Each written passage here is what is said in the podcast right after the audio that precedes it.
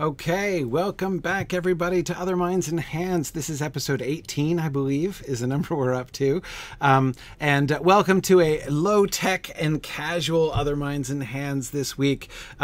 This is the deep breath before the plunge here as we're getting ready to jump into the world. We've got, as you can see, Maggie is joined today by a very special guest.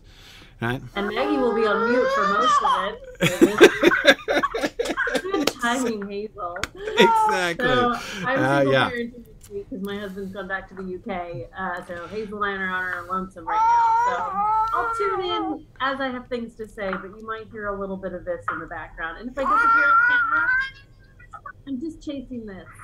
Exactly right. So yes, this is there's a lot going on over there at Maggie's house. So we've had some unexpected. She had her friend who was helping keep Hazel company there had like a sudden last minute thing happen. So it's been wild chaos. So it's cool. We're having a family show here today. Yeah, we're having a family show here today. So whenever I have something to say, I'll give her a snack. That's exactly right. We'll operate, right? Little Hobbit. Exactly. So yeah, so here's one of the first things we wanted to do is to explain what's going on. Oh, thank you, Praise. Praise was saying the first episode of Rings and Realms was lovely, isn't it? Oh my goodness, it's so beautiful. I'm just so impressed by the work of the folks over at Studio Lab in Derry who are producing the show. It's a pretty amazing experience actually being a part of a show like that and being able to, you know, to be on set and then to kind of see how things come out. It's really magical. So and it's such a lovely process. It feels a little bit like guerrilla filmmaking because we just kind of roll with it the same way we do here, but a little more structured. So to see the finesse that they brought to our wandering as well. Yeah, exactly. No, it is. We should also say in the future we'll have clips and things like that to have in there. So it won't just be us talking at a camera. Yeah.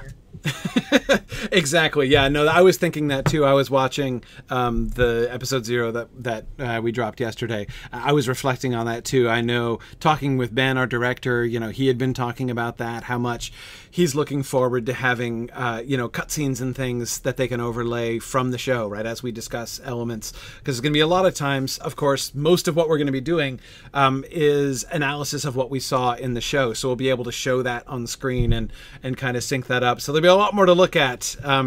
There was a lot of, as Maggie says, a lot of us standing and talking to the camera on this first episode, which is, you know, not going to be what we're hoping for, you know, eventually down the road. But yeah. So anyway, the first episode was really, really fun. I cannot wait for the second episode. We haven't filmed it yet. We filmed that first episode before we'd seen either of us had seen any of the episodes. So it's a completely spoiler-free thing.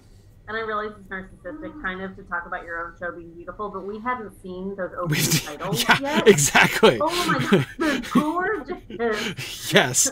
Yeah, I'd never seen the intro sequence. Oh my goodness.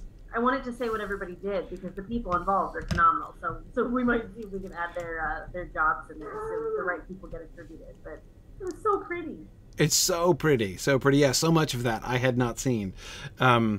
Anyway, the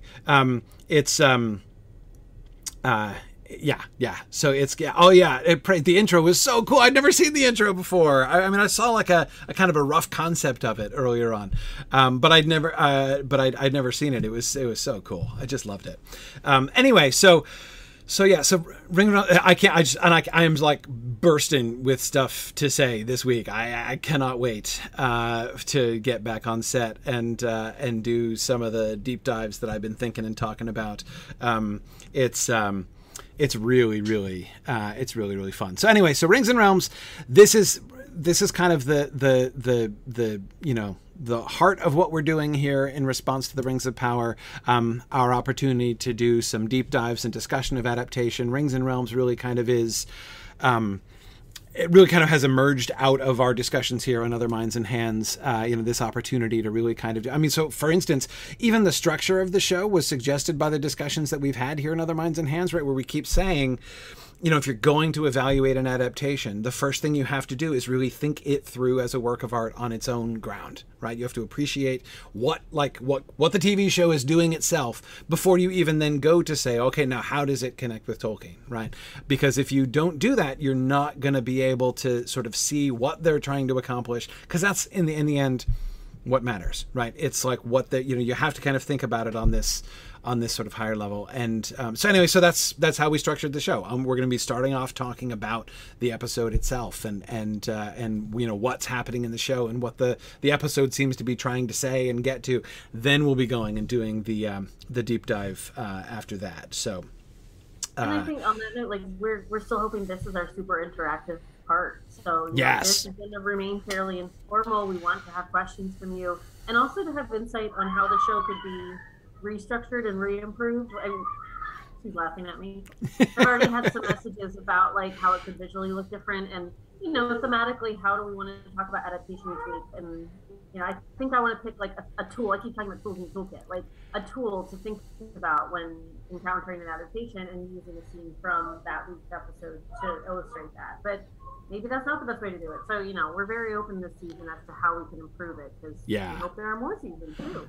Absolutely. And we definitely are. I mean, it's kind of a learning process and an experiment as we go through.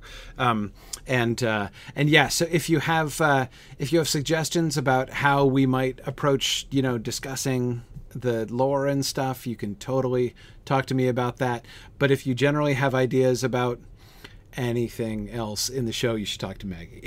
Sorry, you should talk to Maggie, because she's the producer of the show and is really, and you know, is the one who's taken the lead on.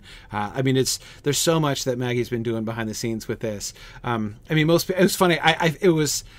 It was kind of hilarious at the beginning, like when the trailer for Rings and Realms dropped and everything. Everyone was like, congratulations on the trailer. It looks great. I'm like, I know it looks great, but don't congratulate me. Like, I literally saw the trailer at the same time everybody else did. I was actually traveling with my family when Maggie was working on that with Ben, our director, and the folks at the studio. So anyway, Maggie is... a few times in Corey's life, he really couldn't reach. He was on a ship in the middle of the ocean. So I was. I had to make a lot of... Yeah. It was great. I mean, I just look at the things he put together and said, "Ooh, can we try that instead? And look at that color. Let's try this." So, yeah. And same with the Tolkien lore stuff. Obviously, Corey's our guy for that. But I feel like at the end of each episode, I just turn to Corey and I ask questions, being like, "Wait, what does this mean? What about that? What about this?" So I feel like that is giving us a little bit more fodder about what the common layperson might not understand about this adaptation as well. Yes, exactly. Yeah. Now, Nameless Arcanum is asking, is there a set time when the show will be released every week? Set time is a little aggressive. That's probably not. I mean, honestly, this is a big production that is being turned around really fast. I mean, you know, we're going to be planning, pre-producing, filming, and editing, you know, a full episode in just a couple days every single week. It's a lot of work. So it's gonna all depend on how long post-production takes, basically. So that's definitely the plan. Wednesday nights, probably Thursday, I mean, like, basically, so we plan to keep doing this show at this time. This is going to be the new time for Other Minds and Hands. And this is one of the main reasons why, because we want to have Other Minds and Hands after the Rings and Realms episode drops.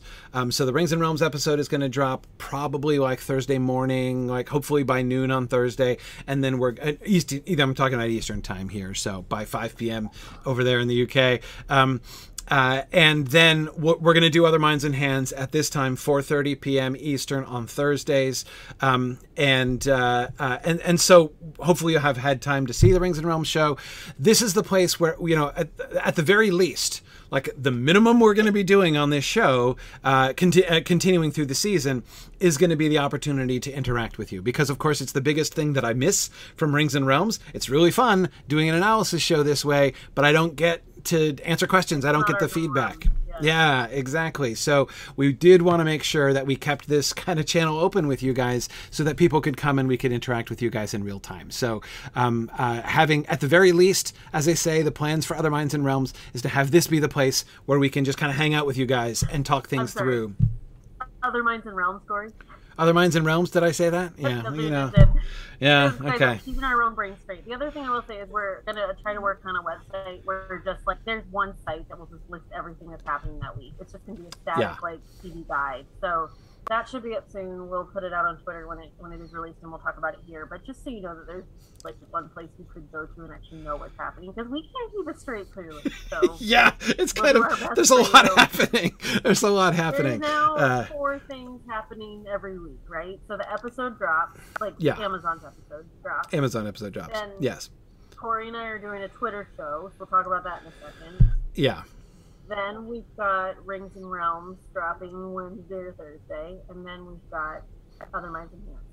Yes, exactly. Fine. That's the overview. Now let's get into the details a little bit more there. Okay, so every Thursday when the episode drops, which is 9 p.m. tonight for the first episodes, and is going to be midnight Eastern time, 12 a.m. Eastern time, technically on Friday though. It's midnight on Thursday night. But anyway, 12 a.m., 5 a.m. in the UK, 9 p.m. the night before on the West Coast. When the episodes drop and subsequent, so whenever the episodes drop, I'm gonna host a live watch party on Twitch. So if you have Amazon Prime, you can come to the Signum Twitch channel, twitch.tv/SignumU, and you can watch the episode with everybody else. We'll have our Twitch chat open so you can... I'm not going to do audio. I'm not going to talk over the episode because it'll be the first time I'm seeing it too. Except, I mean, I've seen these first ones. But after this, I'll be watching them for the first time at that point too. So I'm definitely not going to be talking during the show. But we will have chat open for people who want to participate in chat while you're watching it for the first time. And then when the show is done, I'll keep the Twitch channel open and we'll have a little bit of immediate discussion. I know I'm going to want to process things a little bit as I'm thinking through my initial thoughts in response. So we'll have that. So that's going to be happening when the show. So that's the very first step of every week is, you know, on Thursday night when that happens, when the show drops. The second thing that's going to happen is the Friday thing. So on Friday at noon Eastern time, 9 a.m. West Coast time, and then what is it, 5 p.m. In the UK, we're going to do our Twitter Spaces show. Now, the Twitter Spaces show is an official after show. It's the official after show, the official Prime Video Rings of Power after show on Twitter Spaces. So I'm going to be co-hosting that on Twitter. So I'm going to host the Twitter Space. So you should follow my Twitter account at TolkienProf, and I'll be co-hosting that with the Prime Video channels. And Maggie and I will be talking on that show, so we'll be giving our first reactions there, and we'll also get a chance to talk to to guests as well. We're going to be bringing in some members of the cast to also talk sort of first reactions there. That's happening every week. So every week on Friday at noon. Eastern time is going to be the Twitter show, the Twitter Spaces show. So Maggie and me reacting with cast. That's what's going to be happening there. Yeah, I feel like that's as close to a reaction show as we're ever going to get, because they were trying to get us to do like a 15-minute just immediate reaction thing with cast and crew, and we're like, you know us? Like, right, that's 15 minutes of talking with other people. You know? Yeah. I've been dreaming for half an hour, and as close to a reaction as we can do. But it'll be like, I don't know, I feel like it's going to be like dipping our toe in the water of what Rings and Realms and Other Minds and Hands for that week will be. It's going to be like the top notes, and then we'll be down as the week goes on. Exactly. So yeah, it will be a little bit less analytical, and also it'll be a fun opportunity to talk to folks from the cast and everything to get a different perspective and sort of talk about that. Apologies. I know Maggie's audio is not of the highest quality, but that's because she's running around chasing a toddler. It's okay. Again, this Super casual show this week. Super casual show. I'm literally only on my laptop this week, so I have no camera, I have no mic, and I have a screaming toddler. So yeah, it's okay. It's all good. It's all good. Anyway, so yeah, so we will have we'll have guests on our Twitter show. It's going to be about half. It's definitely going to be under an hour. Like it'll be half an hour. We might stretch it a little bit. We might not finish within half an hour, but it'll be 30 minutes, 30 to 45 minutes probably is what the Twitter show is going to be. And then so the first thing is the watch party and kind of like some immediate follow-up discussion after that. Then you can join us for the Twitter Space on Friday with guests from the show. And then Rings and Realms, right? So after that is when I'm going to be. So then, like on Mondays, I'll be actually in the studio on Mondays filming Rings and Realms, and Maggie will be doing some filming also then or over the weekend to film her bits. Normally from Wales, where she lives, so I will be bringing her into the show by Palantir for most of the season, and then the show will be edited, and Rings and Realms will drop again either Wednesday night or on Thursday, and then we'll do Other Minds and Hands on Thursday afternoon. So those are kind of the four major beats of our week, and I hope it'll be a really good cadence, in the sense of, you'll get to watch the show, help me process at the very beginning. Then you can we'll do some some interesting reaction and follow up the next day. Then you'll have some time to think it over, maybe watch it another time, right? And then we'll do Rings and Realms for the the deep dive and the thoughtful analysis, and then we can kind of answer any lingering questions you have or talk about anything that we haven't touched on in Other Minds and Hands, and also begin to be ready to transition in that night to the next episode. So that is the plan for that. I will also add, by the way, that there is a good chance that we're also working to bring in some more special guests to Other Minds and Hands during this time as well.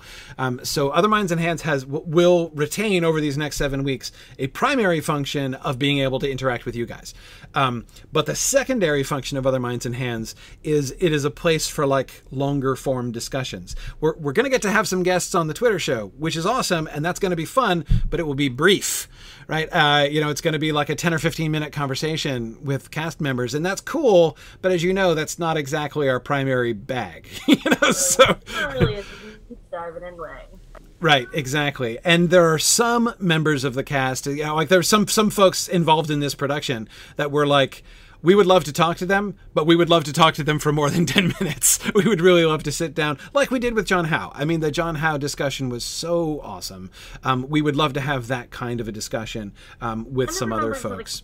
And there are members of the cast that approached you that were really keen to do things like this, too. Because, they don't always want to do the 3-minute Jimmy Kimmel interviews either. I think they do. But clearly... Right. They do want to do that. But, exactly. No, it was actually really fun. So when we were in New York, some of the cast came to the reception where we were. And I saw Charlie Vickers and Lloyd Owen. Charlie Vickers, who plays Halbrand, and Lloyd Owen, who plays Elendil.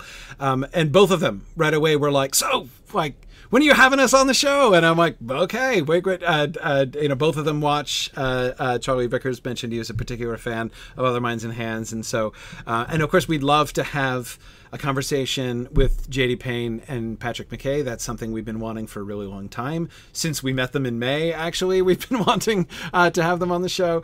As well, and we want to have John Howe back. So, yeah. I can't even describe how much I geek out at the thought of having them on the show, because just like the conversations we've had with them have so quickly gone to the conversations all of us have all the time. Like, yes, it just escalates so quickly. We're talking really fast and getting really excited. It's be a lot of fun now here, and it was so fun in that event too, because like across the room they were like Maggie, Corey. Like, yeah. We haven't seen them in months, and they know who we are. And I don't know, yeah. It just felt like seeing a friend. It felt like our people. Yeah, so, it really did. It was really That was really delightful. Yeah. Actually, there was this really fun moment. I was talking to Charlie Vickers and Lloyd Owen, and they're both quite tall. Charlie Vickers especially is like 6'4", which is actually really funny because I was watching the Halbrand and Galadriel. They're on stage together in some of the shots we've seen on the trailers.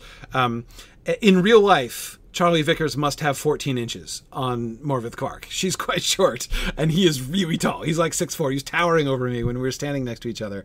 And anyway, so I was talking with them, and then there's this one moment when Robert Arameo literally like sticks his head in between their shoulders and is like and says hi and followed up with me about something. It was really fun. So no, it was great seeing them. I really look forward to having longer conversations with some of these folks. I'm like, well, maybe one of my like adaptations would be about perspective and scale. Perspective and scale, yeah. Well, it's a really interesting question. I mean, it's actually like low key one of the things I was looking at when we saw it for the first time. It in New York, they said they had a whole scale team. Yeah, so, like there was a whole team to make sure that all the scaling works, because not only you're dealing with those height differences between the human actors, but you're dealing with the height differences between the races of Middle Earth. And, you know, like we saw in Peter Jackson filming the perspective filming of people on the same bench but sat in different ways, like they did very similar practical effects, and I love that stuff. So yeah, no, it's cool. But of course, like in addition to the scale effects with like the dwarf and hobbit scale effects, right? There's also the question of Galadriel, right? I mean, Galadriel is, you know, in Tolkien's writings, Galadriel is the tallest elf woman that there is, right? And so it was one of my questions. Like, it was obvious to, when I met Morfydd Clark, it was one of the first things I thought of. Some of you may have seen the selfie that I took with Morfydd Clark when I met her in San Diego. But what you probably could not tell is how far I was ducking down to take that selfie. She's like a foot shorter than I am. You're a pretty tall guy. I'm 6 feet tall. So I mean, I'm not as tall as Charlie Vickers, but I'm 6 feet tall. I'm not small. And but Morfydd Clark is quite small. So it was one of the things that I was thinking about, because Galadriel, you know, Tolkien has this thing, right, where he uses physical height as a kind of heuristic, right, as a kind of shortcut. Like, you can always tell who the leader who the leader of a group is, because it's always the tallest person there, right? This is consistent in almost all of his descriptions. Height tends to correlate with like stature, right, and sort of power and significance and authority, and thus, therefore, it was wholly unsurprising that he decided that Galadriel was the tallest of all of the elf women.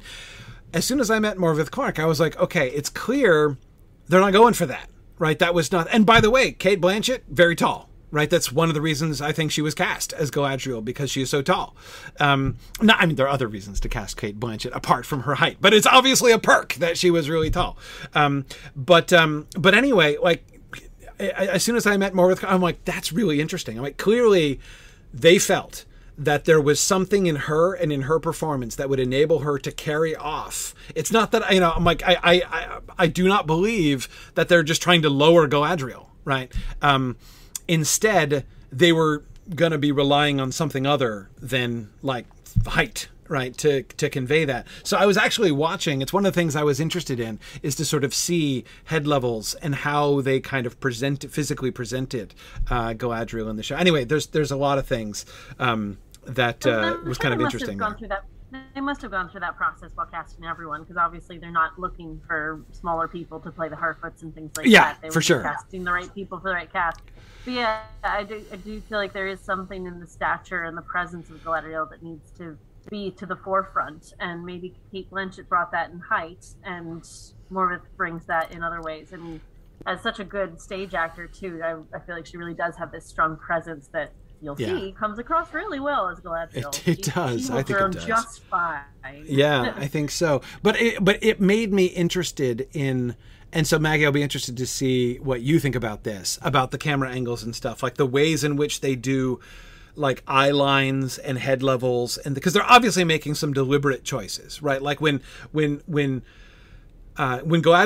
and Halbrand are standing next to each other, their apparent relative heights are never their actual relative heights. Like she never actually looks like 14 to 16 inches shorter than Halbrand, right? So obviously what that means is every single shot that they've done of them, they've made a choice, like a deliberate choice of how they want them to look. So I'll be really interested to sort of see, to have you help walk us through, like, what's the story that they're telling by the, like, choices they make scene by scene with, you know, like the Galadriel and Elrond scenes, the Galadriel and Halbrand scenes, the Galadriel and Muriel scenes. And, because the woman who plays Muriel is also significantly taller than Morfydd Clark is. And not even just height, but, like, I'm excited to watch it again to see about placement, because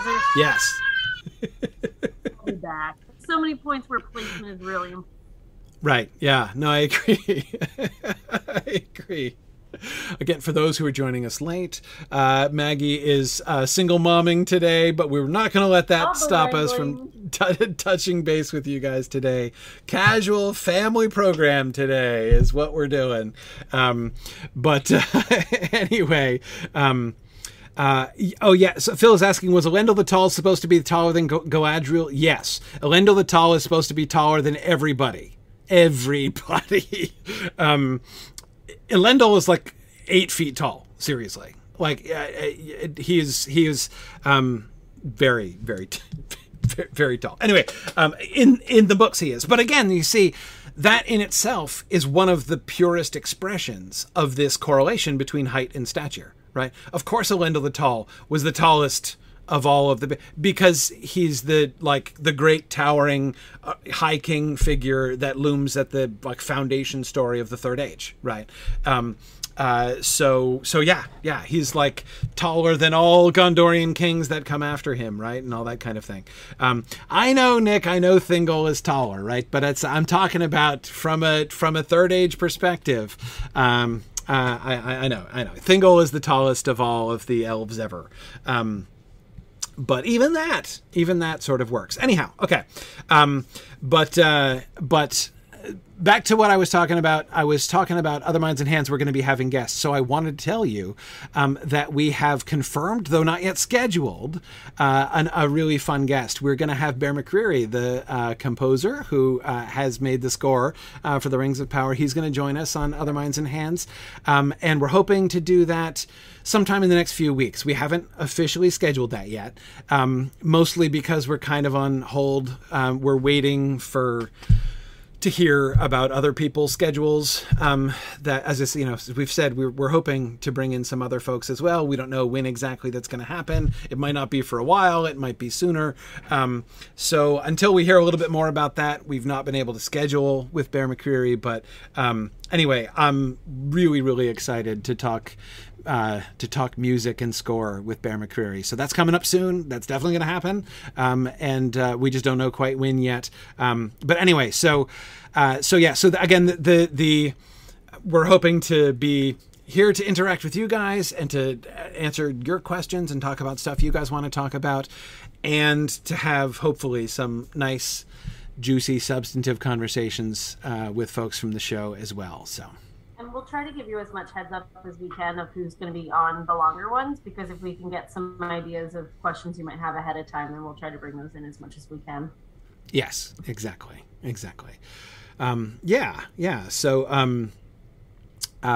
Yeah. Oh man, Witch King, I agree. The score is like the soundtrack that was released is beautiful. I've been listening to the soundtrack. But I'm really looking forward to discussing and kind of breaking it down when we see more of it in the show itself, right? When we can, because that's where a soundtrack really lives, right? I mean, it's great to hear the themes, right? And to begin to be sort of acquainted with the themes, but to actually see how the, these themes are integrated and how they're sort of like altered, how they like alter them and play with them in response to the, you know, what's going on screen and stuff. That's where the real fun is with soundtracks. So I'm really looking forward to that. We will probably also have at least one other episode where we talk through, where we analyze that. I'm gonna bring in some friends who know much more about music than I do, to be able to kind of talk with us through some of those things. We'll do that. We'll certainly do that after the season when we're able to see the whole thing and sort of watch that. But Anyway, so I'm really excited to talk to Bear McCreary, and, you know, looking forward to the opportunity for other conversations as we move forward, whether they be, there might be some guests that we bring on, who can only do audio. We might be able to have some folks on screen. We'll see what happens. We'll see how it all works. But, a lot of this is fairly spontaneous, and we find out about a bunch of these things at kind of the last minute. So I mean, there'll be times, you know, there'll probably be times when, you know, they might contact us and say, hey, we can get this person for you tomorrow, and we'll be like, cool, great, let's do it, or whatever, you know. So it's not like we do a lot of prep anyway, so, you know, we can right. roll with it. We're gonna be rolling with things. That's so we'll see. But this is why we wanted to keep Other Minds and Hands around, not just for the opportunity to talk to some of these wonderful guests, but also just to be able to have that kind of spontaneous time. Rings and Realms, not going to be spontaneous, right? And our Twitter Spaces will be spontaneous, but brief. So that's that is the plan of what's coming. Tell me, what are you guys... I know... you know, many people have seen the first two episodes now. We had the New York thing. We had the London premiere happened this week. There were a bunch of people saw the films at movie theater screenings last night. The movie theater screenings happened around the country, here in America. Last night, I went to one here in New Hampshire, which was fun. We had a big circle talking excitedly over the first two episodes in the lobby afterwards. And then we went and closed, found the only restaurant that was still open at like 10 PM at night on a Wednesday night. And went and sat there and, had wings and more discussion until we shut down the restaurant and they kicked us out at about midnight. So anyway, reputation, Olsen. Yeah, well, you know, establishments keep closing down so early. Like, it's not my fault. I don't know why they do. I mean, only open until midnight, but. Anyway, okay. So Randy has a question. How was it watching the second time? So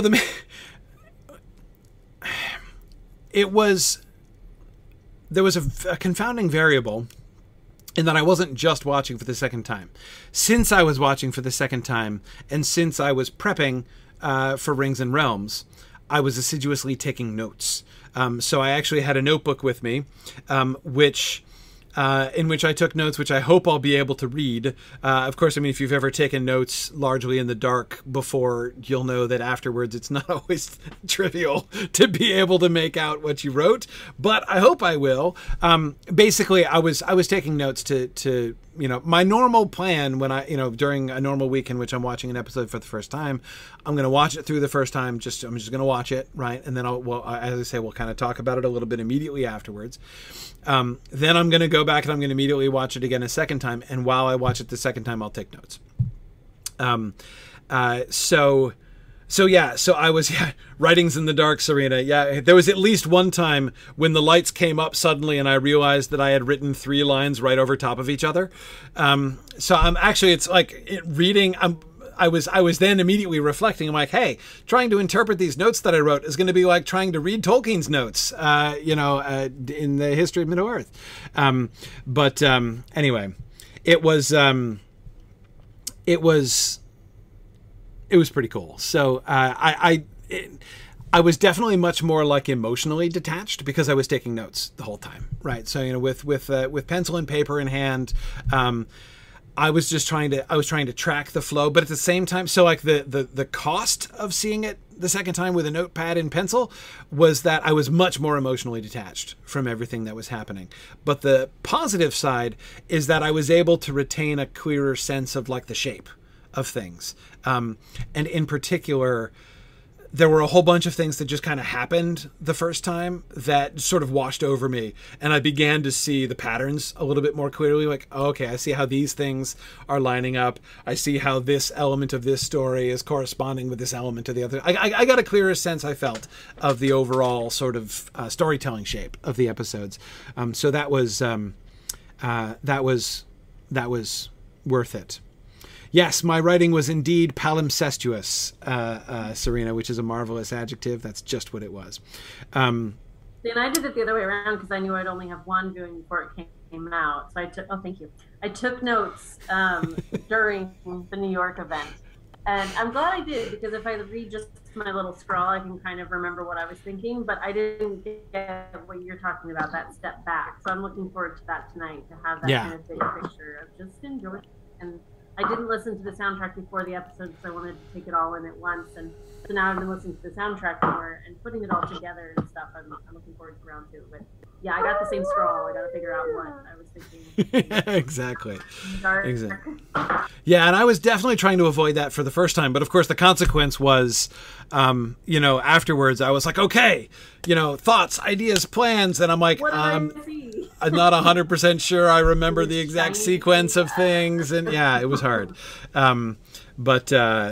So anyhow, and I was trying to be polite. You know, I didn't want to like have my, you know, I didn't want to have a light on or something like that while I was writing. I was trying to be polite to the people around me who I knew were mostly seeing it for the first time. So, but it was good. There were definitely a bunch of things that, as I said, I felt like it hit it. So, I mean, to say it very sort of loosely, it sort of hit my heart harder the first time and my head harder the second time. You know, it was really, I was very much more appreciative of the structure, as I say, and the show. I admired it more as a piece of storytelling after seeing it the second time. Yeah. Oh man, Druid's Fire, I type way faster than I write too. I mean, goodness, I think I could type faster with my thumbs than I can write. But again, I didn't want to be rude. I didn't want to have any screens up or anything. Not to mention the fact that it was still technically an advanced screening, and I didn't want the kindly Amazon security guy to yell at me when I was in the theater. Yeah. That's what will be nice about the next episode, though, is that we will have the freedom to be in our own homes on our laptops typing up notes as we watch. That would be so nice. Immediately hit play again to watch it all over again. Yeah, as nice as it is to be able to see it on the big screen, and that's wonderful. And I'm going again tonight. I'm going to see it for the third time tonight because we're having tonight we're doing our first watch party.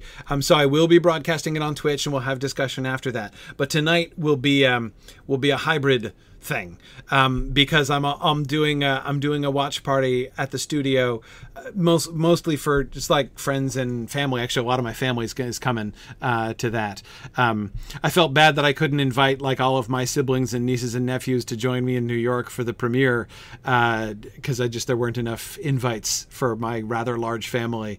So I'm excited to do a watch party on the big screen. So we're going to be that big, huge. So in Rings and Realms, when you're seeing the, you know, like the library behind us and the in the first episode was mostly still shots, all still shots, I think, from the show behind us. That's not a green screen. That's an actual digital video wall that's there behind us. And so we're gonna watch the first two episodes on the big wall tonight, which is going to be really fun. So I'm going to be there with a bunch of folks, but I'm also going to be streaming the show on Twitch, and then we'll do some immediate discussion afterwards. And that'll be kind of hybrid. I'll be able to I'll be broadcasting that on Twitch and also talking, of course, to the people in the room as well. So,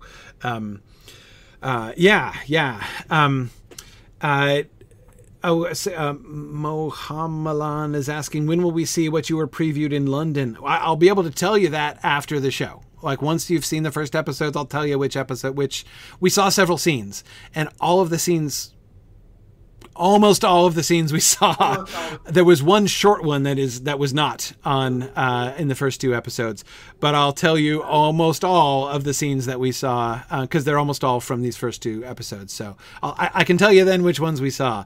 But I got to tell you, actually, although it was fun seeing the scenes that we saw in London, when we saw them, I know for me anyway, when I saw them in context in the show, it was like 10 times better. Night and day. It was like the conversation we had about trailers. Like, I'm glad we saw that 20 minutes in London because it gave us some visuals and introduced us to the six, races that we're going to be looking at. But none of us had any comment on it because there was no story. Like, we couldn't tell what that was about. And It was, a funny little laugh line, but you kind of hoped it wasn't a gimmicky laugh line. All these things were just kind of, I don't know. Exactly. Even the, you're right. Yeah. Even the parts that were funny were almost uncomfortable because we were like, what does this mean for the show? Yeah. Right. I couldn't tell how it was supposed to fall because I didn't know the rest of it. And we don't know all the rest of it. My parents were like immediately like, what'd you think? What'd you think? And I hate that question because I don't know. I've seen 2 episodes of 50. We're in it for the long game here. But it was so nice to see those individual scenes in context because it felt earned. That laugh landed appropriately. Yes, exactly. Yeah, there are several of the scenes that we saw.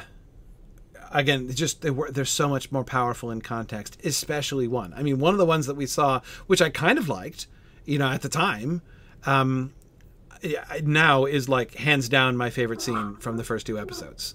When we saw it in London, I was like, okay, looks cool, nice relationship. And then, well, we won't be so coy soon. Like, but then that's the only one I cried at. Like, that was the only one that I cried at. Oh my goodness, that's the only one I cried at twice. So I cried a lot in the theater the first time I saw it.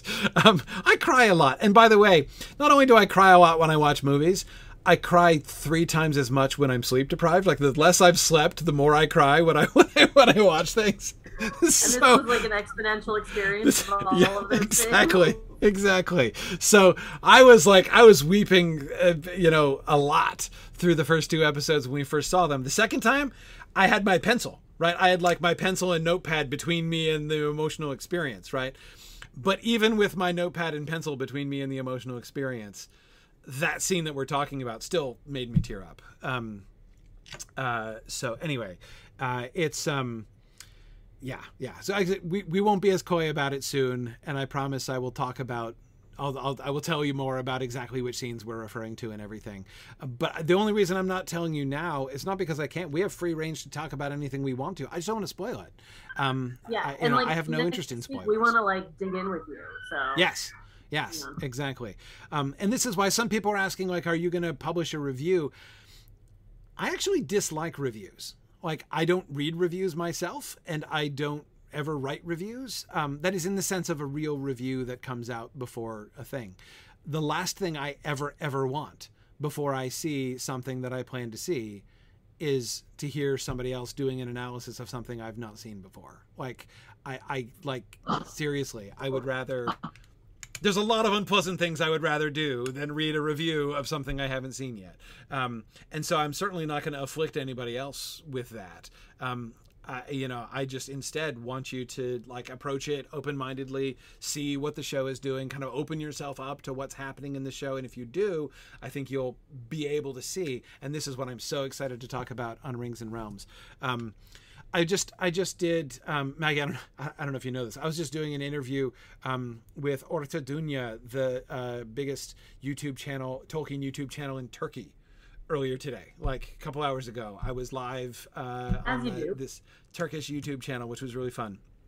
And one of the things that we were talking about the Jackson films and the Rings of Power, and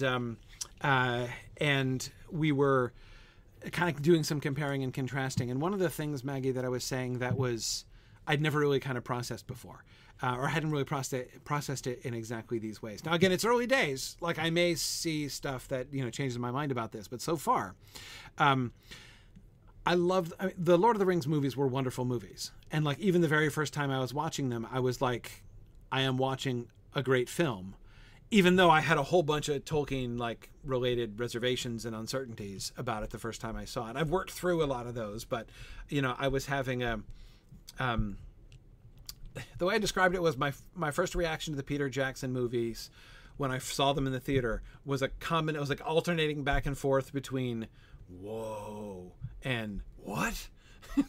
Like, huh?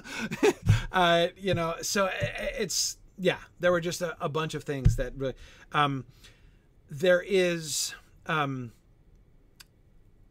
there was not a single moment in the first two episodes of Rings and Realms, the first two episodes of the Rings of Power, where from a Tolkien connection perspective, I said, huh? Like what is going on here? What? I don't get it. I don't get it. I don't see what they're doing. There was a bunch of places where I was like, ooh, that's really interesting. Like there were even a couple places where I'm like, that's bold. Like it's a bold step and not everybody's going to like that. But even in those moments, I was like, I see just what they're doing. Like I can see the, and I'm not saying like I can read their minds, but I'm like, I know of Tolkien passages which are speaking directly to the thing that they're doing. And when I was asking myself what's happening here in this what is this episode doing and saying, I was like, yeah, there I can see the like questions from Tolkien's writings that it's answering. Yeah, like you could see the roadmap. I remember them talking about that in London of like how they get to the end point. The process they took was so Tolkienian. You know, it just made sense. And obviously, I don't know the lore as well as you do, but you could see everything on screen wasn't jarring. There wasn't anything that I was like, what? And there were a few things that I was visually like, okay, okay. Right. And some of the performances, okay. But, you know, I think there's a pilot episode of anything you've ever watched. Like, everybody's still getting into it, too. So I'm trying to just have a lot of grace going into it. But in terms of, like, story and things that were projected, I'm with you, of just, like, there wasn't anything that made me go, ew. And there was a lot of stuff that made me go, ooh. So, yeah. We were just saying, like, immediately after how excited we are to have 5 years to talk about it. Exactly. So, I mean, let me clarify a little bit more clearly what I meant when I talked about scenes that made me go, what? In watching the Peter Jackson film. I mean, Elrond showing up at Dunharrow. That's not it. I don't mean that he showed up at Dunharrow. I mean, I was kind of like, whoa, all right, Elrond just showed up at Dunharrow. Like, okay. It took me a minute to adjust to that. Cause I, you know, when they did the Elrond reveal, I was like, wait, what? Okay. But I was okay. But I was able to roll with that. Right. The kinds of scenes that I'm talking about are Elrond's explanation in Dunharrow about how Arwen's fate is tied with the ring. And I'm like, what? I like, to this day, I don't understand like what they were trying to say about like how Arwen's fate is tied with the ring and why it is that she's dying. Like I still don't, to this day, I don't understand what was supposed to be happening. It's invented lore. So like the invented lore will throw you. And I didn't see any invented lore yet. Yeah. Now again, like, I'm not saying that I think it's, and this is not, in a sense, this is not a criticism of the movie. Like this scene works. There's a lot in that scene that is beautiful. I actually tear up at that scene with Elrond and Aragorn in the film. Like it works. It's great. But again, from a Tolkien perspective, when he starts talking about Arwen in the ring, I'm just like, I have no idea what you're talking about right now. But like, I think that's an important distinction too. Because like, I definitely do not want us to get stuck in the trap of comparing Jackson and this. These are totally different projects, but obviously there's a lot of similarities. But I think it's really interesting for us to use this shared piece that we all are familiar with to do this kind of comparative analysis. But the process, I think, is the part that you kind of step away from. And if the process for Jackson was to invent something because it made for a better story and it worked, he's allowed to do that. That's fine. If the process for JD and Patrick was to figure out how Tolkien would have figured it out, ooh, you know, and that's what's just really interesting about that. And exactly, and that's what I was. Like I said, I didn't have any of those moments where I'm like, all right, I have no idea where they're coming from here, because I did. Like sometimes the answers that they gave to like the answer that they were giving in the show was unexpected to me, and I was like, whoa, I didn't see that coming. Right. But even in those moments when I was saying that, I was like, but I see exactly the question that they're answering, right? And I know where that question comes from. Like, I can see where in Tolkien's, in Tolkien's works, the question that they're offering an answer to comes from. So again, so I'm not saying that I'm 100% convinced I'm always going to love every answer they give, right? There are a couple of the plot lines that I'm like, I don't know where those are headed, and I can imagine directions that I hope they don't go. In fact, I already have a list of things. My I hope this doesn't end up being true list, right? Which are like at various different levels, right? Some of them are like, if this turns out to be true, I'm going to be I'm not going to like it at all. And there are others where I'm like, if this turns out to be true, I'm going to be a little disappointed because I'm going to feel like it's a slightly lost opportunity, right? But maybe it'll pan out. I don't know. So I do have a list like that. But again, even with those things, nowhere am I just saying, what? Like, where? Like, what? You know, where in Tolkien is this coming? I know, I can see exactly where in Tolkien all this stuff is coming from. So that's what I mean when I've said, and I've said several times, that I think that their interaction with Tolkien's lore is really rich. So we'll talk about it. Yeah, Serena, I'm definitely going to talk about my list. I will probably do I'll probably do a little Rings and Realms bit on my list. One of the things that we're thinking about doing with Rings and Realms, in addition, because like there's kind of it will shock you to hear this, but I have a little more to say than can be edited into a 60-minute show. Right? I know that's kind of a shocking statement, but yeah. You should just, when we first started talking, and Ben said, we're envisioning a 30-minute show, and you could just see Corey go, or 60? Right? I'm like 60, and that's my final offer. Yeah, exactly. So, anyway, Yeah. So I'm there's some other things we're probably going to do, probably just going to film, which we'll then release as little like extra bits on the Rings and Realms YouTube channel, kind of like in between major episodes and stuff. So, anyway, oh yeah, sorry, I just saw it. Like, it's upstream now, or downstream now. Witch King quoted, "It's Saruman." Yeah, that was another one of my what moments. Actually, no, I didn't just say what. I laughed out loud at that point. But anyway, yeah. So anyhow, there's going to be. I'll probably make an extra one where I talk about my list, actually, of things. Things that I'm looking at right now and kind of hoping are not true, but we'll see. Okay. Anyway, so yeah. And yes, please, for those of you who have seen it, please don't post any spoilers about the episodes. Lots of people who are in attendance here, most people in attendance here, haven't seen them yet. And I'm trying to be careful to not give spoilers. Kendall, Gandalf's staff breaking is my number one. Like, absolute number one. To this day, I'm like, there is no excuse for that. It's just, there's no, and when I mean there's no, here's what I mean when I say there's no excuse for that. We've talked before. I was just talking yesterday on a Twitter Spaces thing I was doing yesterday afternoon, semi-spontaneously.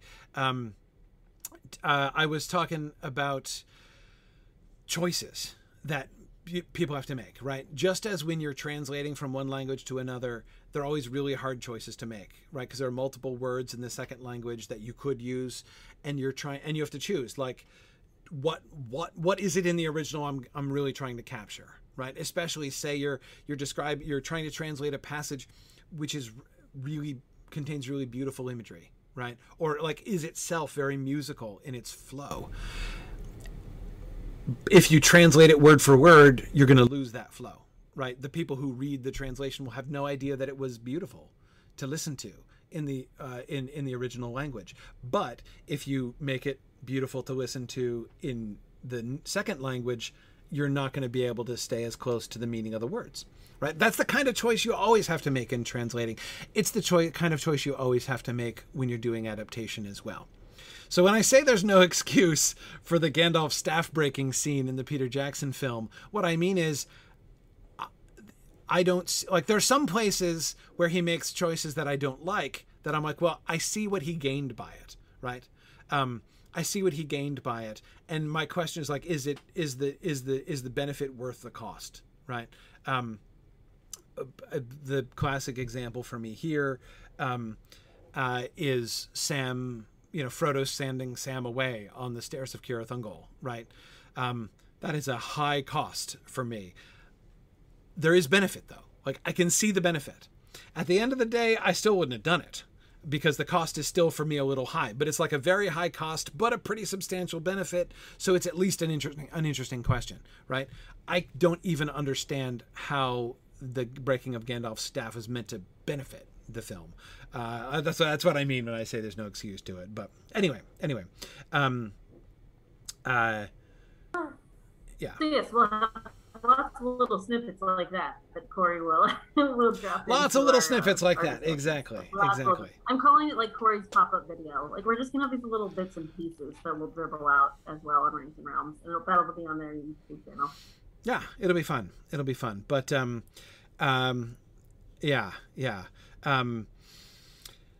So I as I say, I'm sure there will be things. My things I hope are not true list that I was mentioning. I bet you many of them are going to in fact turn out not to be true, and my anxieties will turn out to be for nothing. But some of them may end up turning out to be true, and I'm going to not like that. And I'm going to, I'm sure there will be elements of this show that I'm going to end up complaining about. Like, I still complain about, Treebeard not knowing his forest had been burned down, or Gandalf's staff breaking, or Aragorn killing a messenger under a flag of truce. There's some really questionable things, and I'm sure there'll be questionable things here too. Anyway, yeah, Faramir taking Frodo to Osgiliath. Yeah, absolutely. There's a long list, right? And I bet you there's going to be a list for this too. But as I say, my first and primary response has been, this show is going to be really fun to talk about. And I cannot tell you what a relief that was. How happy and excited I was about that. Because of course you guys know, like, it is my doom to talk about this show for the next 5 years. I knew you were going to phrase it that way. I love that he phrases it. It's my doom. It is my doom. No matter what, it was going to be part of your life. It's exactly. There was no escaping. Like, whether this show is good or whether this show is bad, I'm going to spend the next 5 years of my life talking about this show. Like, that's what it is to be. Well, I also feel like it's not just going to be 5 years, is it? It's going to be 5 years. We talk about it as it's coming out, but then there's going to be like the longer analysis after. And I hope, the writers for all of time, and maybe at some point we have a round table with Jackson and Patrick and McKay, like, yeah, so many things. Exactly. Yeah, no, I agree. So I knew it, as I said, I knew it was going to happen. So my question was not, hey, should I talk about the Rings of Power show, on my broadcast and stuff. The question was, am I going to enjoy myself talking about this show for the next 5+ years? Or is it going to be frustrating? Like, it was frustrating with the Hobbit films. Like, the Hobbit films were frustrating. It was, I really enjoyed Riddles in the Dark. I really enjoyed our anticipation and discussion of adaptation. That was really the Riddles in the Dark show was kind of the turning point. Really was a turning point in my career. That was really the place as I really sat myself down to say, let me think through and as I really began to ask the question for the first time, if I were adapting The Hobbit, what would be hard about that? What are some of the questions I'd have to answer in order to figure out how to do this? So I, started asking questions like, how are they going to handle this? How are they going to treat this scene? How would they capture this element from the story, right? What would you have to do in order to capture this element? Anyway, so I started asking those questions. It was really the first time in my life I'd ever really asked those questions, and it was super fun.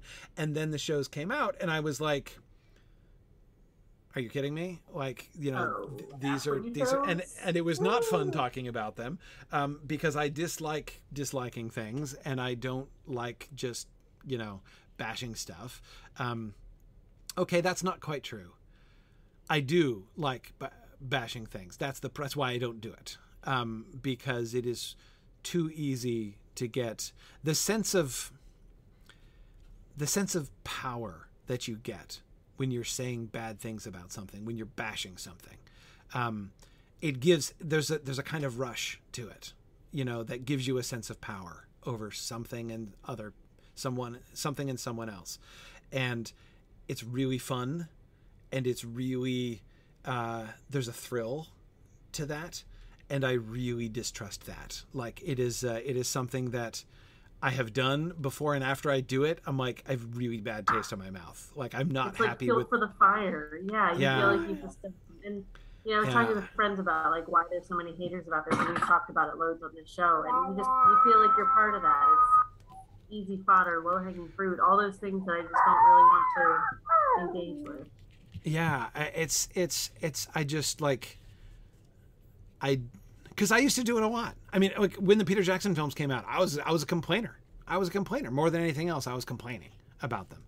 And anyway, like I just sort of had the moment when I realized like I don't like the kind of person that I am when I'm doing this. You know, like I don't. It's just it's not. Yes, exactly. As O'Sully says, bashing things can be intoxicating and corrupting. Both of those things. Both of those things. Absolutely. And, yeah, so, so that's why I don't like, if I don't like something, I just generally kind of stop talking about it. And that was hard. I couldn't do it with the Hobbit films because I'd spent 3 years like analyzing it and discussing it. And then I have to, and then I'm like, okay, now can we spend as little time as possible talking about the actual film of the Battle of the Three Armies? Because like, I, really don't want to talk about that. Anyway, so that's the sort of, if I've had dread, that's where my dread was, you know, my dread was not, I was not, you know, I never at any point had like, I'm afraid of what's going to happen on the show. Right. Because Tolkien would still remain Tolkien. And even if it were, you know, horrible, whatever. But there was the question, am I going to have fun these next 5 years? And as soon as, I mean, we hadn't watched 10, 15 minutes when I was like, oh, this is going to be fun. This is going to be fun. And that's in terms of Tolkien. Like, I've filmed the same thing in terms of process. I mean, I'll try to get my words in over this little screamer. But, you know, thinking about what Amazon has done in the last 2 weeks for promotion has been a little chaotic. I'm okay with that. But it's also been pretty broad. It's hit at a lot of different levels. It's been pretty consistent. There's been lots of premieres, lots of free screens of various, you know, highs and lows and free snacks and not free snacks and all everything in between. But it's just been really interesting to see the participation as well. So I wonder how much they'll be able to continue that and if they want to. But the community that they're building while acknowledging the Tolkien community that's already around, while growing the worldwide community, has been really interesting. So like from a process point of view, I'm totally in it too. And they've moved the production from New Zealand to the UK. You know, there's lots of different stuff happening in terms of how it's being made. Will they be reactive to the reviews and things like that that have come out in the last week? Will that change season two? I'm so interested in that side of the process too. So like visuals and story and character, yeah, this is going to be fun. And then production practice and like management and marketing. Oh, this is going to be interesting. So yeah, I feel like there's a lot for us to cover in this, and we're going to have a good time. Yeah. Yeah, for sure. For sure. Yeah. So, cause yes, even if you, again, even the moments in episode one, when I was thinking that's kind of daring and not everybody's going to like that. I was still like, this is going to be so much fun to discuss. Like, even if people don't like it, there's so much there. There's so much there to talk about. So anyway, yeah. So Icon was asking, do we feel like the distrust of production corporations is damaging or warranted? We've talked about this a little bit before. I mean, the fact is, although indie films exist, the vast majority of shows and movies that you watch have been funded by large corporations. I mean, this is not a crazy thing. I mean, I know that there's a lot of, you know, Amazon is a very large corporation and very, very wealthy and, you know, hits a lot of hot buttons for people in that kind of way. But at the end of the day, this is not fundamentally different from other shows that we see. Netflix is a pretty big corporation too, you know. Yeah. I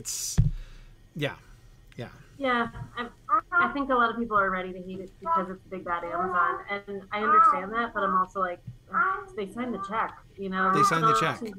We still have two humans making this with a really good budget, sure, but they still had to figure it out. They still had to make creative decisions, so I'm not going to freak out.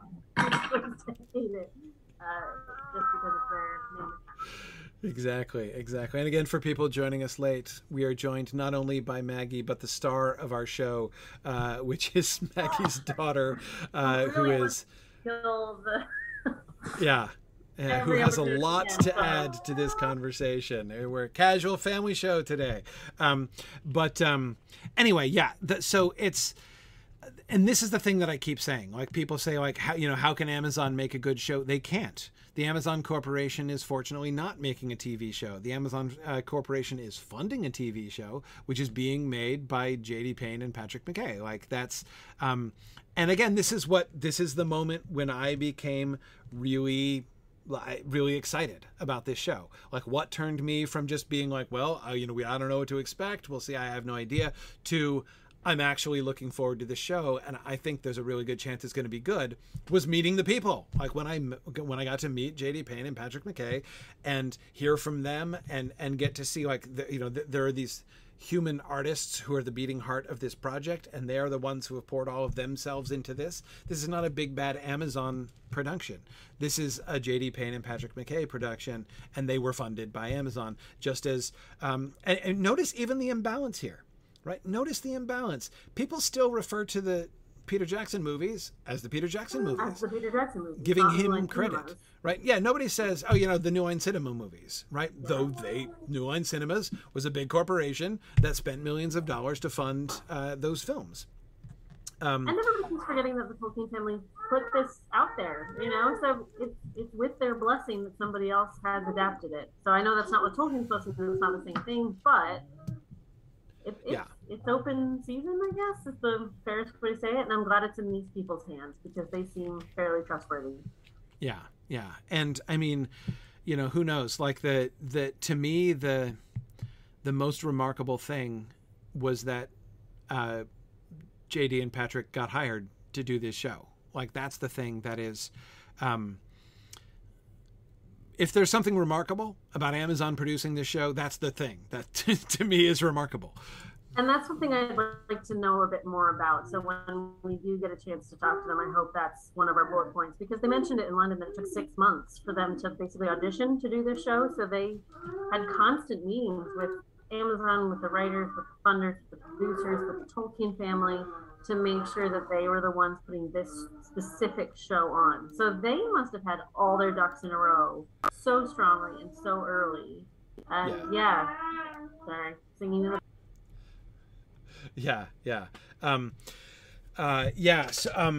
No, I agree. I mean, I hope, I actually kind of hope that people stop talking about this as the Amazon show. And, you know, it's hard because there are two people, right? So like the Payne and McKay show doesn't roll off the tongue like the Peter Jackson movie rolls off the tongue, you know? But I hope that people will, you know, start thinking about it sort of in that way. Give us a couple episodes and Payne and McKay has a nice ring to it. Maybe we can be the starter for that.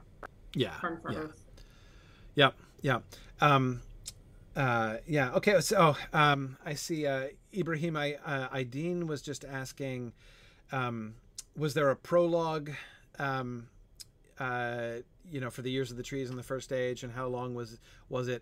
I don't remember how long. I was not looking at my watch. The prologue, I think some people are going to think it's too short and some people are going to think it's too long.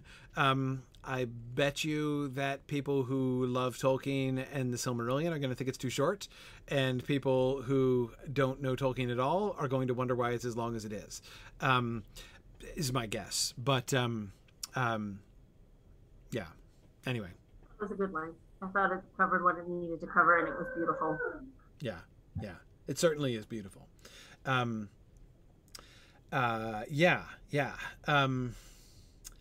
Let's see. Man of Pong was asking, is there a decapitated Thror in the Hobbit movies moment I wanted to experience in the Ring of Power?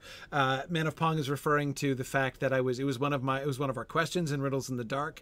Were we going to see the decapitated head of Thror in the Battle of Azanulbazar context? And, you know, like just the decapitated head of Thror was kind of a big deal leading up to the Battle of Azanulbazar. And so it was one of the questions we had. Are they going to actually do that? We're going to actually see the decapitated head. And we did. And that was like one of the things that I really liked about that film. There wasn't a moment quite exactly like that. Like there wasn't something, mostly because of like my anticipation. Like there wasn't necessarily like a particular thing like that, a particular detail like that, that I was like sort of on tenterhooks waiting to see. So yeah, so I didn't have precisely that experience, yeah. But there may be some things. In some ways, of course, Manapong, one of the reasons that this is different is that I haven't done the same sort of anticipation of this show that I did of the Hobbit films, right? Having not gone through sort of systematically, not that we were fully systematic, but we were much more systematic back in Riddles in the Dark days, systematically going through and thinking of those kinds of questions, right? Are they going to do this? Are we going to see this? And then getting myself to the point where I'm like, I really hope they do, right? I really hope that we see that. I haven't done that kind of anticipation really of the Rings of Power yet. So I say yet. I'm not sure that I will. I'm more focused on analysis than I am on that kind of anticipation. And most of the things that I would say are like for later. So like, for instance, Manapong, one thing that really jumps to mind, but it's not going to come until like season 4 probably. And that is, I really want to see Isildur walking towards the boat, carrying the Stone of Erech. Can I get that, please? Like, I want to see him, or like, you know, standing there with like a team of people and like the stone on a winch, you know, being like, no, a little this way. And Isildur, Elendil being like, seriously, you're bringing your pet rock. Like I want to see the Stone of Erech being loaded onto a ship. That's what I want to see. But again, that's not going to be for a while. Yeah, that's you know, I would expect that to be a season 4 question. So, and there are fewer concrete details I have at the very beginning that I'm sort of like specifically looking for. I feel like I'm just biting my tongue at this point because there's so much I want to discuss about like how they did show it. So, yeah. I'm really excited for this coming week. Like this still feels like the buildup of just like. We could analyze that last trailer that came out. We could talk about, you know, some of the posters that have come out. But at this point, it's just like, nope, let's just dig in. There's exactly. A lot coming. Yeah, exactly. So yeah. Meow says, I'm sure I can negotiate with the writers. I'll mention it. I'll definitely drop that. I mean, tell you, if I ever do get Maxim Baldry on the Twitter show, I'm totally bringing it up. I'm absolutely gonna tell Maxim Baldry, who plays Isildur, of course, that I'm counting on it, right? Like he's got to put in a word for this, and I'm ready to back him. You know, if he'll get behind the idea, yeah. Okay, no, Al and I we've not done an analysis of the shorts they released about the different realms, like the introducing ones. No, we haven't. I will be honest. I have not looked at a whole lot of the marketing stuff that's been released in the last few weeks. Like basically when I found myself, I knew that I was going to the New York thing. I knew that a couple weeks in advance. So, so here is my life over the last 2 months. I was at Comic-Con, right? And they released the big Comic-Con trailer and everything.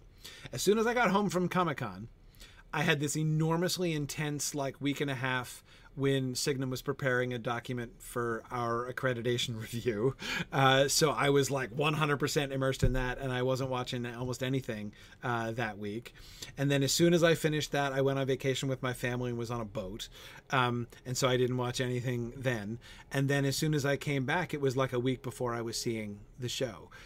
So I've watched since Comic-Con, like the Comic-Con trailer, was really like, I have not been keeping up with a lot of the stuff that they've been releasing and revealing before then, because I don't like to see that much stuff in advance. I would much rather just see the episodes. It feels like reading reviews. Like I just don't want to see that much content. Like trailers, I think I can get behind because you can tell yourself that's not what the actual show is, but that's about it. And once they started putting like all the imagery on Kit Kats and changing book covers and things like that, I find that stuff interesting. I just kind of file it away of like, what routes did they take? And, you know, there's new branded magic decks and things like that. So they're clearly targeting lots of different demographics and people. But in terms of like how it helps me interpret the story, no, I'm just ready to go. Yeah, exactly. Exactly. Yeah. So we will see. But yeah, so a lot of the recent stuff, like some people were like, a lot of people disliked the recent trailer with like the modern music behind it, which I've never even seen it. Like I didn't even watch it. I thought it was pretty, but my immediate thought was, did they steal the music from the Narnia movies? You know, the 2007 Walden Entertainment Narnia movie. Like I love that soundtrack. It was like, right. You know, but it's very different than Bear McCreary's, and yeah, that was the vibe I got from that trailer. Like, really? It was weird. And I think that was dropped on the day we were in New York, wasn't it? Yeah. So everyone's like, oh, they're dropping a new trailer today. Are you going to do a thing? I'm like, I'm not going to do a thing. I'm like, I'm watching this show, and in a couple hours, I'm not going to analyze a new trailer hours before. Instead, we did an analysis of our own trailer. It's fine. Exactly. That's how we spend our time. Yeah. So no, I haven't. I mean, I will probably, the short background videos, I will probably go back and watch those at some point. But yeah, I definitely have not been watching a lot of that stuff because I'm just at this point focused on thinking about the show and doing an, analysis over anticipation. And I think it's going to muddy the waters at this point. Like, now that we have seen the show, me once, you twice, and everybody else about to see it as many times as we can hit play and replay on our remotes, you know, I think the trailers and everything else kind of changes the storyline. Like, they're trying to make, that last trailer made it look like they're trying to hint heavily at a romance between Halbrand and Galadriel. And you're like, wait, what? I don't want to engage with that. Like, if you want to do that for marketing purposes to try to get people to watch, that's your prerogative. That trailer's allowed to exist. We all know what the intention of that is. But yeah, for my own enjoyment, I'd rather just stick to the story at this point. Remember, by the way, before the first Hobbit film, was it? There was that moment in the first Hobbit film when Galadriel and Gandalf had that tender moment. Right? Had that, like, where she touches his face and everything. And there were some trailers where that was really played up, and they really implied in the trailers that there was like a romantic entanglement between Galadriel. Like, that was a thing. Like, people were talking about that at the time. And of course, like in the actual film, it turns out to be absolutely nothing at all. Right. So again, this is one of the reasons I have a hard time getting agitated about trailers. I like trailers at the beginning. It is really, really fun. Like the first trailers, I love, because it's really fun to get your first glimpses of what's actually happening and to think through, to do analysis of those and think that through. But like the closer we get to it, the less interested I get in the trailers for lots of reasons. Right. Yeah. Edith, you remember the furor over that? Oh man, people were upset about that. And so like, this is why I refuse to get worked up about, about Halbrand and Galadriel. Like, we'll see. Yeah. I mean, honestly, could just be they have a tick list of like, here are the things we have to show in a trailer to make sure we try to capture the biggest demographic as possible. So they'll edit it together to make that thing happen, take the risk at annoying those of us that know that is not okay, and run with it. So I wonder if that's why they did it for the last one. Like, we're already on board, gonna watch, feeling okay about it. If you release that romance trailer like last thing before the show comes out, you didn't even watch it, you know? It's not going to affect anything at this point. Yeah, yeah, exactly. So, well, we'll see. But yeah, no, there has been a flood of materials that's been released. But oh man, art news: the Riddles in the Dark Lego episodes were so much fun when we analyzed the Lego sets. Those were some of my favorite episodes too. Yeah, so Maggie, we like whenever the Lego sets came out, we would do this like close reading, detailed analysis of the Lego sets. I was doing the same thing on Star Wars before Mandalorian came out, and Obi-Wan. He's like, oh, they're going to go to Jabba's, you know, throne room and things like that. You could tell what was going to be in the show based on what Lego set came out. Yeah. Oh man, so good.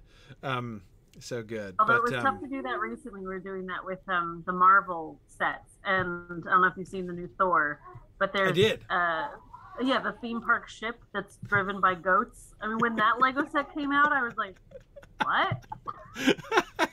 Didn't give me a lot to work. Right. That's a little hard to understand out of context. Yeah, absolutely.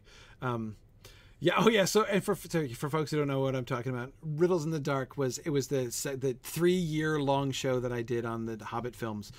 It started back in 2011, I think it was. So between 2011 and 2014, I did the Riddles in the Dark show. It still exists somewhere on my Tolkien Professor feed, I think. Yeah. See, Jorge, that's a really great example. Right. People were like, oh, man, and Halbrand touching Galadriel's hair. Spoiler. And it's not Halbrand who touches her hair. In fact, the trailer made it look like that, but it's not. Like when you actually see it. So, again, just watch the show. It's all good. And we'll talk about it because there's so much to talk about afterwards. No, I'm just saying, like, it's an example of how trailers can mislead. It's not a big deal. It doesn't. But I'm just saying, like, you gotta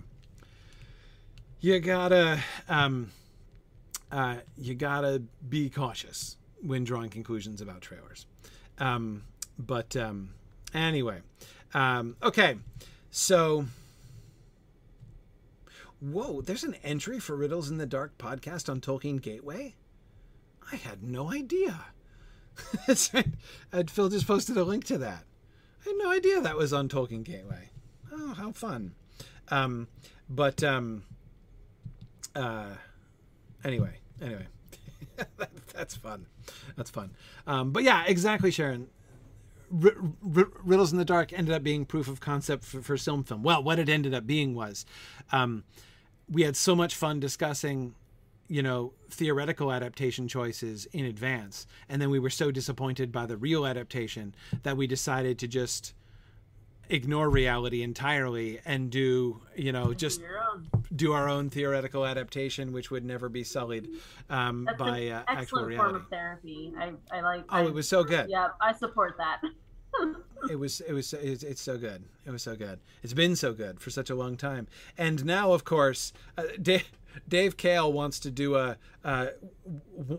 after season one, he wants to do a special Who Did It Better, Silm Film or the Rings of Power, because there's a bunch of places where we're kind of dealing with the same things and where we had very similar ideas about things. I'm not saying that they took the ideas from Silm Film. I'm not saying that. I'm just saying there are some definite similarities. Dave totally wants to do a Who Did It Better episode. We'll see if we end up doing that. But you should do that and invite JD and Patrick on. Okay, exactly. yeah, exactly. We'll just put JD and Patrick over here, and Marie Prosser and Nick Palazzo over there, and let them argue. That's it. I was gonna say, do I need a referee outfit for that one? That sounds appropriate. Yeah, we'll see, but no, it's it'll be fun. Okay, so let's see. We're running out of time, actually. Let me just go back. So there might have been questions that I missed before. I think I might have to leave because Hazel's given up on me and is sending herself home. She's packing herself up in the suitcase. I get it. Packing yourself up, and there's a certain stench coming through. I might say farewell with her. She's for being so patient. She's been an absolute riot. She's packing more than herself at this point. I get it. There's a lot of packing going on. But yeah, thank you guys for being patient. This has been fun, but I'm very much looking forward to next week when I will have somebody looking after her while I talk about the first episode. And then every week after that, I'll be back in my time zone and she will be heavily asleep. So.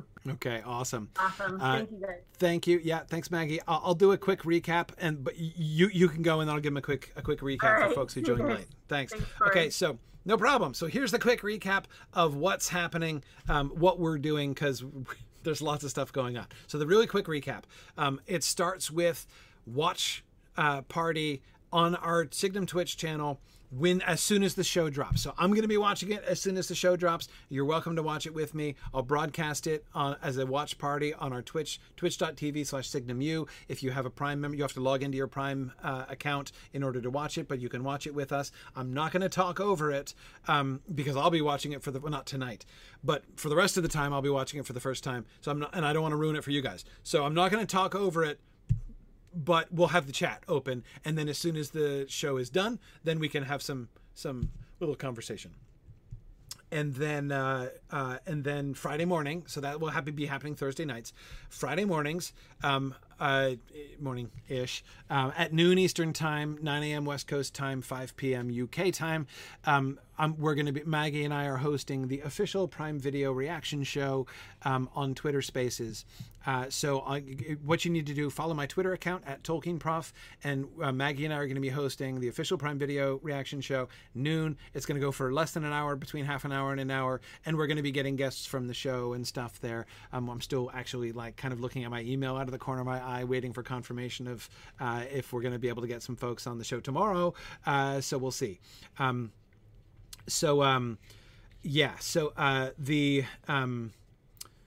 Right. Okay, cool. So that's happening on Friday afternoon, the official after show reaction show on Twitter Spaces. Then I go in, we film Rings and Realms. So I'm going to be in the studio for Rings and Realms on Monday. We'll be doing post-production. Then the episode of Rings and Realms will drop on probably, I keep saying Wednesday night because that's like the original plan, but more likely it's going to be Thursday. So Thursday, hopefully by noon on Thursday, either Wednesday, sometime between like, dinner time on Wednesday and noon on Thursday, the Rings and Realms episode will drop. After the Rings and Realms episode drops, then we'll do Other Minds and Hands at the time that we were at today, 4:30 p.m. Eastern time on Thursdays. From now on is when we'll be doing Other Minds and Hands. And in Other Minds and Hands, so those are the four shows we're going to be consistently doing over the course of every week. And again, the idea is watch party for like immediate reactions and me processing my initial thoughts. Then the Twitter show for reactions, next day reactions and conversations with cast, and then Other Minds and Hands, then Rings and Realms, right? The Rings and Realms show for like the in-depth analysis, and then Other Minds and Hands soon afterwards on Thursday afternoons. For most of the time for being able to take your questions. So this is where you can come with like questions that you've had, or you've been watching stuff and you still have questions and want to talk about things more, come here and we'll talk about them more. And sometimes we will have special guests with whom we want to be able to make sure we can talk for a longer period. So when we have a special guest who is able to sit down for a longer, meatier conversation with us, like the wonderful conversation we had with John Howe a couple weeks ago, we will have them on here. And as I did mention, we have confirmed Bear McCreary is going to join us, the composer of the score for the Rings of Power. He's going to be joining us in Other Minds and Hands. We haven't scheduled him yet because there's still a lot up in the air about the schedule, because we're also hoping to bring some other guests. So we'll see. Anyway, so that is what is going to be happening over the next week. By the way, just in case that wasn't enough to remember, there is one other thing that is going to be happening this week. It's not going to be part of my regular week, but this week only, almost only. It's complicated, but anyway, this week there's also an official watch party, Prime Video hosted watch party on Twitch. And that's going to be happening. It's going to be starting up basically right after our Twitter show. So our Twitter show is going to be between noon and 1, basically. And then at 1 p.m. Eastern time, 6 p.m. In the UK, 10 a.m. on the West Coast of America. They're going to start an official Twitch watch party, which will have, you know, people be talking. They'll have guests on that show as well. I'm going to join them for the after show discussion. So I'm not going to be with them during the episodes themselves, but I'll be joining them for after show discussion at, like, I don't know, 3-ish, whenever the episodes are over. So anyway, so I'll be doing that this week on Friday afternoon. And I'll be popping up in other places, I don't doubt, here and there. The best thing to do is to follow. You can follow my Twitter, which will be helpful. But you know what's even more helpful? Follow Signum University's social accounts. So at Signum U on Twitter, at MythGuardian on Twitter. You can also follow our Instagram accounts and Facebook accounts. Our wonderful social media person, social media coordinator at Signum, is much more organized than I am, and so she's going to have this stuff laid out much more systematically in order to make sure everybody gets notified. So if you want to make sure you are clearly notified well in advance and know what's happening, follow our Signum University channels. I'm a lot more likely to be sending out messages like, oh, hey, in 5 minutes, I'm going to be doing this. So anyway, okay. We're not going to be doing a pre-show before the watch party tonight. Well, maybe a little bit. Like I'll start the stream probably a little bit early, but I'm doing, as I mentioned earlier also, I'm doing a hybrid thing.